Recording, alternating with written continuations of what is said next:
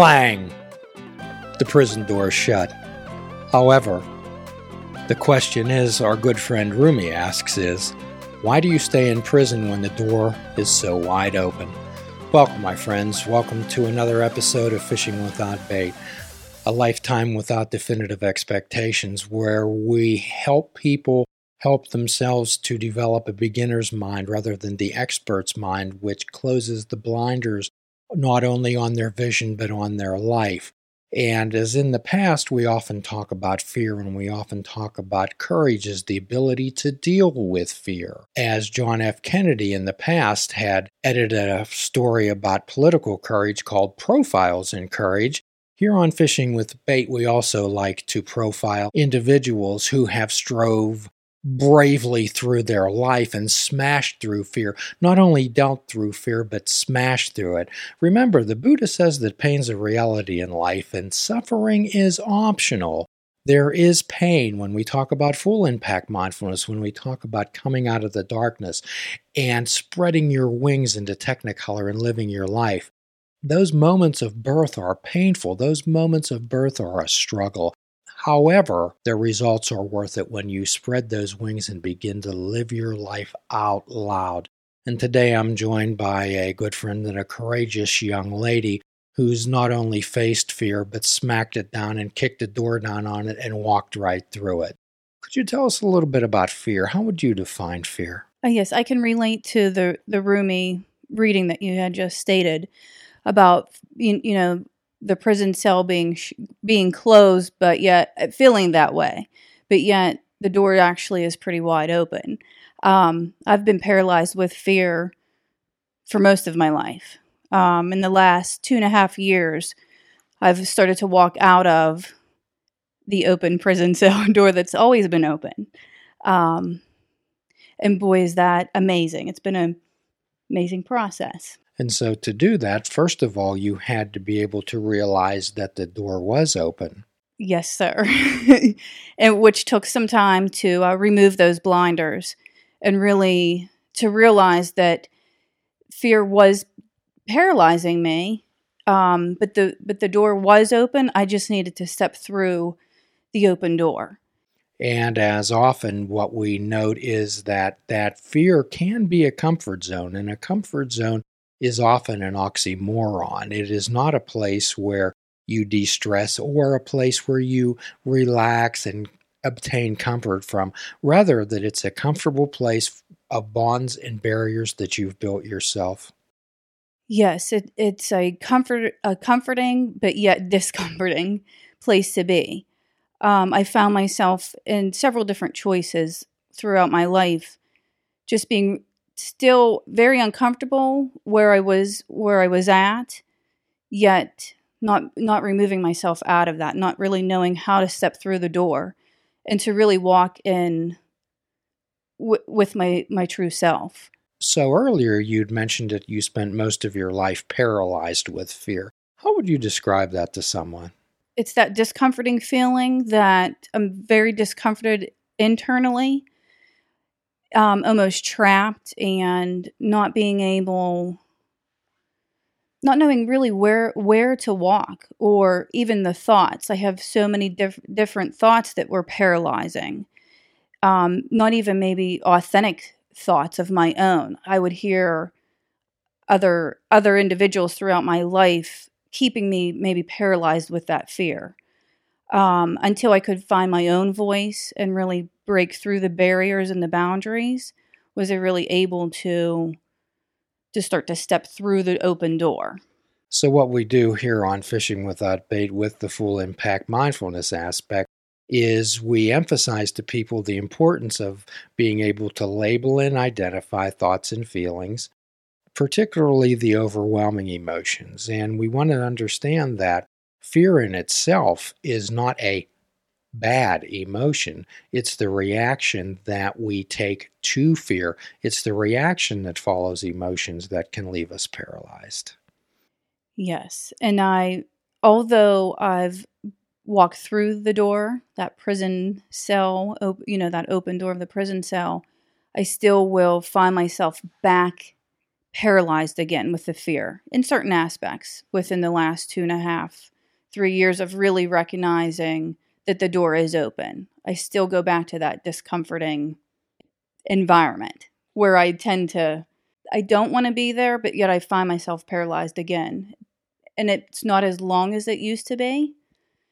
And I'm blessed that I can find, um, that I can be aware of being in that position. And again, what you're talking about, I believe, is when we think from our thoughts, when we think from our emotions, it becomes a travel agent that takes us to a place that's not very comfortable or not very beneficial in our lives.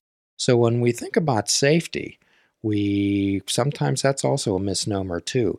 A safe place cannot be a productive place. A safe place can also be a place where we we we wither. So our friend Rumi has a quote that says, "Forget safety, live where you fear to live, destroy your reputation, be notorious." So could you talk to us a little bit about your transformation, the coming out of the cocoon and perhaps uh, share some of the experiences that you had in your transformation. I think it's a beautiful story. Yes, I staying um, in that discomforting, um, fear-based life that I lived. I was afraid to make my own decisions, really, or afraid to step out and do certain things on my own. I'll give you an example. After I started to to really figure out that I can walk um, in with my own voice on my own path and not have to listen to you know those old thoughts and those old fears um, i was able to step out and really try things on my own i'll give you an example with um, my son.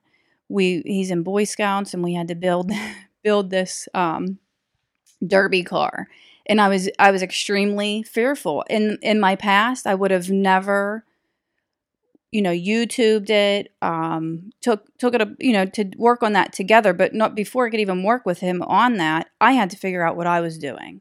And i didn't depend on somebody to do that for me. You know i stepped out and and tried that on my own and and then we were able to do that together. Indeed and of course what we always look for is what drives behaviors and from what i understand in the past there was this horribly fearful inner child of yours that through some experiences was fearful about stepping out of that comfort zone and always cautioning you as a mature adult to remain safe and not take chances and stick with what you were comfortable with.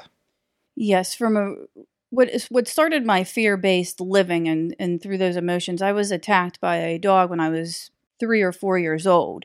So my world went from being safe to a fearful world, be, feeling very insecure and um, unsafe, and not even I didn't realize this for years until till most recent in in working through and being more mindful and just working through some other things um, from my past. But I def I lived from a fear based, insecure, unsafe. Uh, I, you know, I, I did. I, I, I built up so many walls around myself just to, to feel safe and secure and always looking to the outside and never internally for guidance.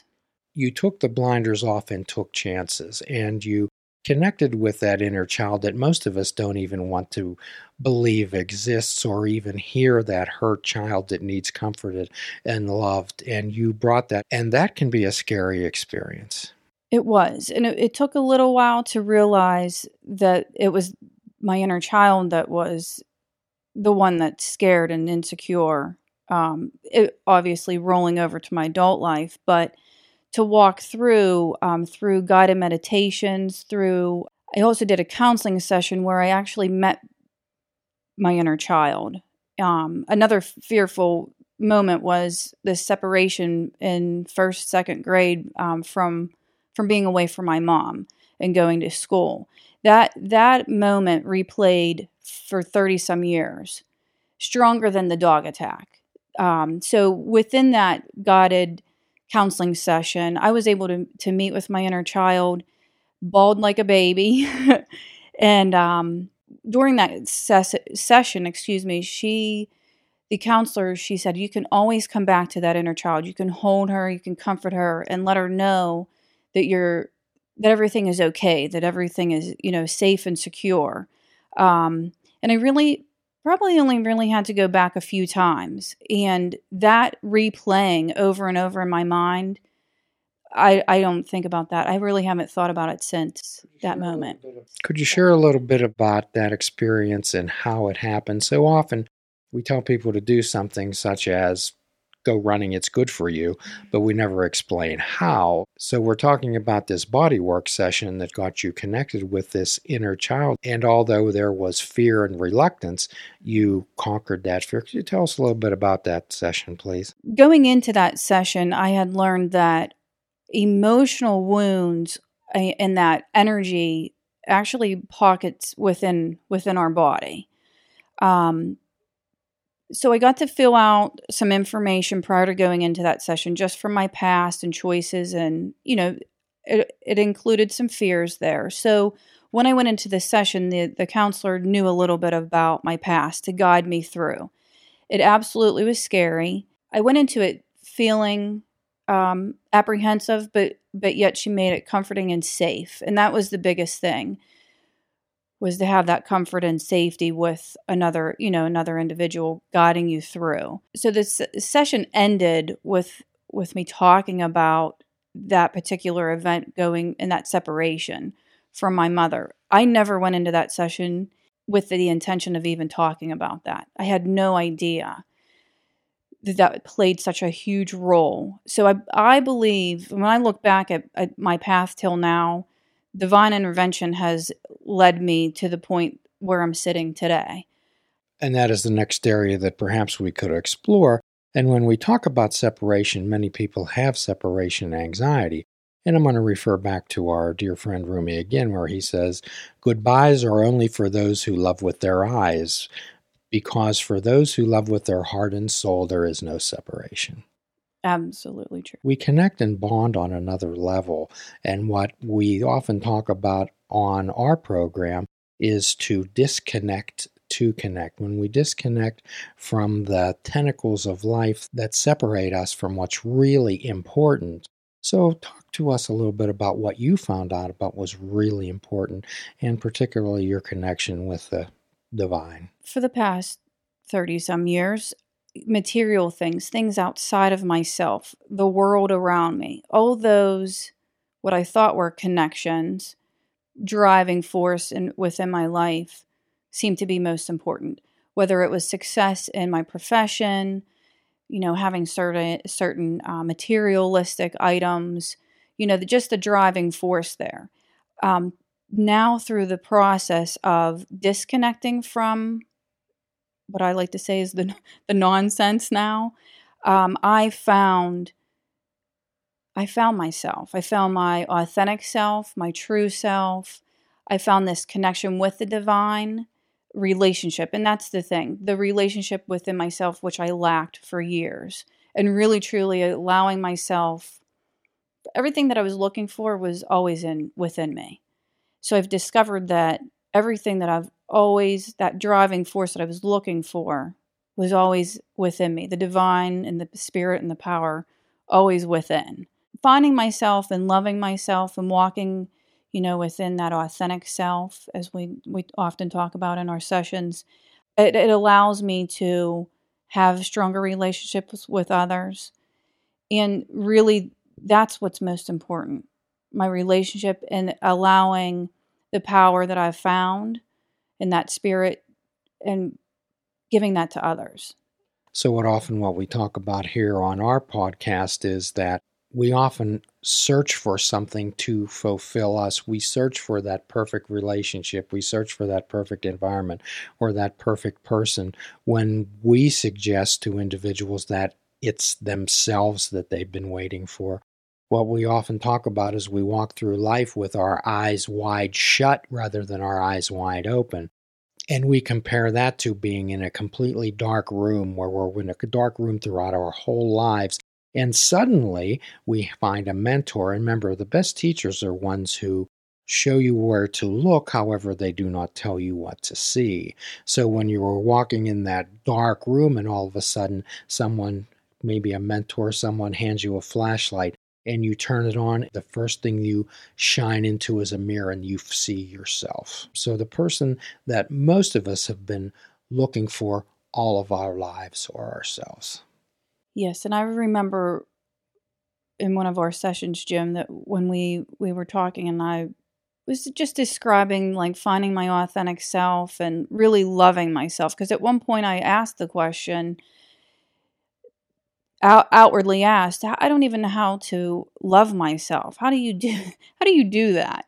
You know and um and that was when I was really really broken and really lost in my life and nobody really could answer that that question for me. Um but I do remember saying you came to the door and who was on the other side but you? You you found you. And that has always stuck with me that um the work that I've done through counseling through some other outside sources and and meditation and just being alone with myself I I can sit and tell you that I love love myself today and um and I'm comfortable. You're comfortable. For the most part, I'm comfortable with myself. Yes. Well, our job here on Fishing Without Bait is not allow people to become too comfortable or too complacent. We want to get to that nice place and then then we become challengers. These are also challenge podcasts. So I know that you've gone through a number of transformations in your life. You've truly came out of that cocoon. So tell me what you cannot do. Tell me what you cannot do. What I cannot do. Hmm. I'm going to challenge you to Mhm. push forward. I'm going to challenge everyone out there to use their gifts, talents, and abilities, to take an inventory of them. We do not go forth with character defects and weaknesses. We can't sail on the ocean with our sails down. We have to have the sails up and full so we can blow into the wind. The wind can blow, so the wind can blow our sails. However, remember, the wind does not always blow at our backs. Sometimes the wind confronts us. And even though that you've made some magnificent progress in your life through being able to label and describe, being paying attention on purpose, and understanding that there truly is no right or wrong, there's just your own perception.